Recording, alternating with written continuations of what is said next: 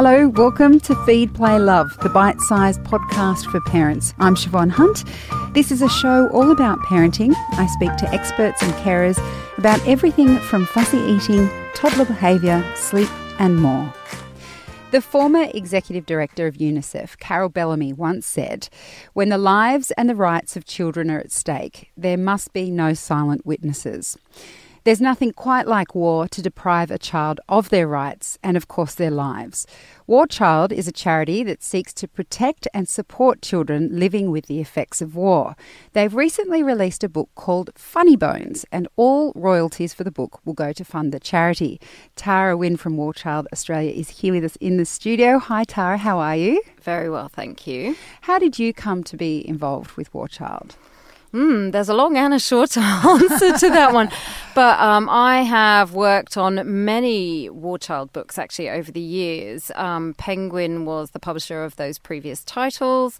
I was first introduced to the charity through an author called Jessica Adams, actually, in the UK, who came to our offices and she had this idea for a book to raise money for the children in Afghanistan at the time. That was the crisis area so yeah, she just roped us all in in Curtis Brown UK actually to producing these books. So I literary agented those, and then when I moved to Australia nearly 20 years ago now, um, she came to me with another idea, and it evolved from that. And through her, I met the War Child Committee, and through those books here in Australia, and ultimately decided to join um, in and be involved in a more extensive way uh, in the last five or six years. And look, there's a lot of mm. worthy causes out mm. there. Mm-hmm. What was it that made you commit to this one? Well, I mean, I think when I first started working on the books, I wasn't actually a parent or a mother myself, but um, I think I agree that education is power and protection of children is uh, one of the most important things. The quote that you just gave from the UN. I wholeheartedly agree with that statement. And so I was drawn to the idea of helping children in some of the most difficult war torn parts of the world and the effects that that situation, for example, in the Democratic Republic of Congo, and um, as I mentioned, Afghanistan, and now Syria. And, and the thing is, I think in the media as well, um, you know, you're only as good as your last story, and then people forget what's going on over there. Whereas, you know, charities like War Child will continue on in those areas long after they have been forgotten. I mean, and I think when it's not on your doorstep, um, it is very easy to do that. So I think that's part of the appeal. Um, also, I grew up traveling around a lot as a child, and my father worked in the Middle East, and so I think um, I was always drawn to the international side of War Child. What's the greatest challenge facing children uh, in war torn countries, including the countries where the rest of the world feels like that's over, that crisis mm. is averted. Yeah. Even if you hear now and then a bit about conflict going on there. Yeah. What What is it that children are still dealing with? What's the biggest problem? Um. Well, I mean, you know, many many different things. I suppose. Like if you're talking about uh, the DRC, Democratic Republic of Congo, there are lots of child soldiers. So that's one of the things that War Child does is we help children who have been child soldiers recover from that situation and um, re educate them and help them deal with the trauma of that, but also the victims, the children who are victims of those kind of um, attacks. Um, also, there are always children who are suffering abuse from adults in various different forms. They are obviously through the things that are going on around them, they are separated from their families um, through war. They are deprived of a regular education. So, those are three things, really. I think and War Child is all about protection and education. Those are two of the key things. How do you educate a child who you know, potentially their school could no longer exist, Mm. Yeah. or it could be too dangerous to go outside. How on earth do you support that? Um, well, so I mean, in um, for the the Syrian refugees in the refugee camp in Jordan, for example, War Child has set up a school there for the refugee children. Um, there's nearly two thousand there. Wow. And what they aim to do, one of the key things that War Child aims to do, is actually not just as the, uh, I suppose, the colonial coming in. They actually focus on finding adults in those camps and in the other parts of the world in which they work and educating them so that they can take this on and they can continue the education long after the charity has left. So they set up an infrastructure, hopefully, that can be ongoing.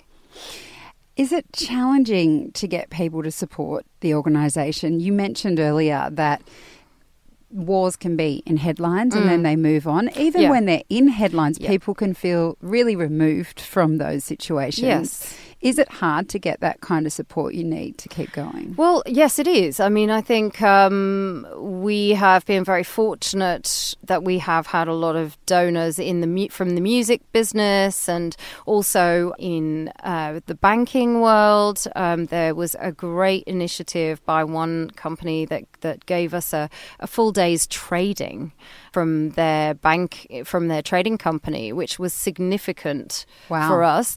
Um, and um, the support that we get from many bands, obviously tickets to concerts and things like that are quite expensive, and we, um, they donate their time and tickets to the charity, so that has really helped.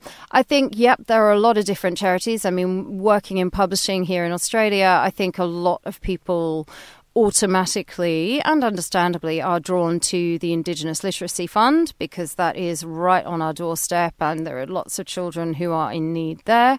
But fortunately, um, there is, um, I suppose, a lot of recognition also that there are children beyond the immediate that do need our help and authors lovely authors like Kate and Joel Temple and Oliver who are the editors of Funny Bones collection and Andy Griffiths who has supported us for a long time they can also identify that um, we need to look beyond our immediate country and help others also receive protection and education And as an agent, and you're Mm. you're dealing with different topics all the time.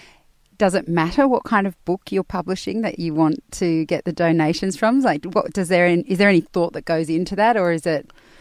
Um, I mean, you know, obviously anything that we receive for the collections is a charitable donation. So when we're talking about children's books, there has to be certain parameters that will enable us to put those stories within a collection.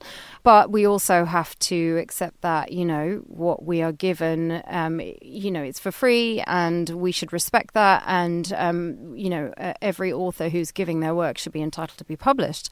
Fortunately, everything that we have received has always been so good that we've ended up with these doorstep editions of books. Um, Of which Funny Bones is one of those. It's yes, quite thick. exactly. Yeah, it is. And that's the aim. It's, you know, the idea is value for money and, you know, great content, value for money, something that every child will be able to find at least one or two things that they will absolutely adore. And So, what? um, Tell us a bit more about the book then. So, what's the age range? Do you think? um, between seven to ten. Uh, there's definitely, you know, there are illustrations. I mean, any any child that reads Andy Griffiths, for example, there's a little sample from his work in there. There's lots of funny illustrations that would appeal to the younger reader. It doesn't necessarily have to be for that demographic, and also, you know, your your oldest seven year old sibling can read to your younger sibling. So Wouldn't I- that be nice? Uh, if you have a nice older seven, I'm not saying that mine isn't nice. Of course, she is. Uh, yes, but doing things for their siblings is it's it's never easy. It's like pulling teeth. Um, but uh, yeah, I mean, and, and I should say that the book model has been the most successful for us here in Australia. I mean, we've raised over three million dollars Wow. through the books for War Child internationally. Fabulous. Mm. Okay, so apart from buying the book Funny Bones, and we'll Mm. put a link to that in the notes of this episode, what else can people do to support War Child? If you go to the warchild.org.au website, there are actually um, there's lots of information and videos and things that will tell you how you can actually just raise money through your school or something as simple as a you know wear a t-shirt for War Child, like you know your favorite rock t-shirt, and give a gold coin donation, that kind of thing. You can actually just pick War Child as your charity to fundraise if you're doing a fun run or something like that as well. So there's lots of information on the website. Cool, I like Mm. that. Interactive. Mm. Tara, thank you so much for your time today. Okay, you're welcome. That's Tara Wynne from War Child Australia. As I mentioned, we'll put links to where you can buy Funny Bones and the War Child website in the notes of this episode. Feed, Play, Love is a babyology podcast produced and presented by me, Siobhan Hunt.